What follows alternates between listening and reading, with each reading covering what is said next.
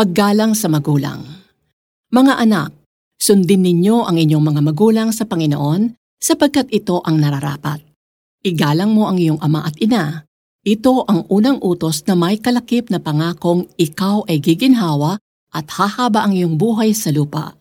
Efeso 6, 1-3 Nagawa mo na bang tumanggi sa utos ng iyong mga magulang pero sa bandang huli, sinunod mo rin sila?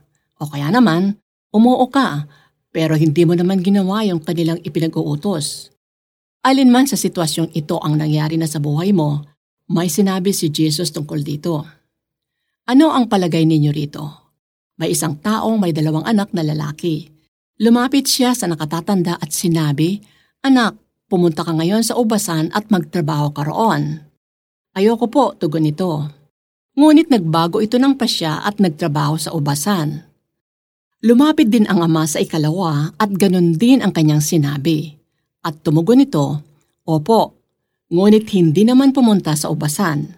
Sino sa dalawa ang sumunod sa kalooban ng kanyang ama? Ang nakatatanda po ang sagot nila.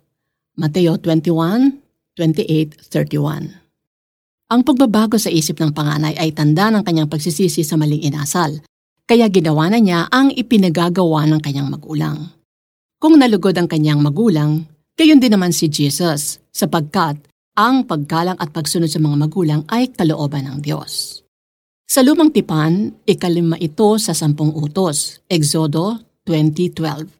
Sa bagong tipan, binigyang diin din ito ni Apostle Paul sa Efeso 6, 1-3. Ang paggalang at pagsunod sa magulang ay nagbubunga ng kaghinhawaan at mahabang buhay. Isang paraan kung paano natin maipapamalas ang ating paggalang at pagmamahal sa ating mga magulang ay ang pagsunod sa kanilang ipinag-uutos. Isipin na lang natin na para rin sa ating kabutihan ang kanilang mga utos. Halimbawa, kapag sinabihan tayong umuwi ng maagang mula sa eskwela, concerned sila. Ayaw nilang may masamang mangyari sa atin sa dis oras ng gabi. Kapag sinabihan tayong mag-aral ng mabuti, para din naman sa ating magandang kinabukasan yon. Kung nahihirapan kang sumunod sa iyong mga magulang, hilingin mo sa Panginoon na bigyan ka ng pusong masunurin. Mangyayari ito kung tatanggapin mo si Jesus sa iyong buhay bilang tagapagligtas at Panginoon.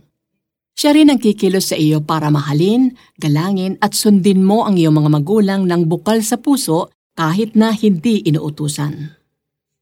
Ama ko sa langit, pinagsisisihan ko ang mga pagkakataong hindi ko sinunod ang aking mga magulang pati na rin ang lahat ng maling gawain ko na lubhang nakasakit sa inyo at sa kanila. Simula sa araw na ito, ipinapangako ko na magiging masunurin akong anak. Subalit hindi ko po ito magagawang mag-isa. Kailangan ko, Panginoon, ang inyong paggabay. Kayo na, Panginoong Hesus, ang maghari sa aking buhay simula ngayon. Salamat, Panginoon, sa inyong pagmamahal. Amen. Para sa ating application today, Balikan mo ang mga pagkakataon na sinuway mo ang utos at payo ng iyong mga magulang. Humingi ka ng tawad sa kanila.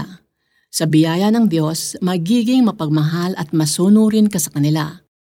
Asahan mo ang pagpapalang ipinangako ng Diyos sa Efeso 6, 1-3. Mga anak, sundin ninyo ang inyong mga magulang sa Panginoon sapagkat ito ang nararapat.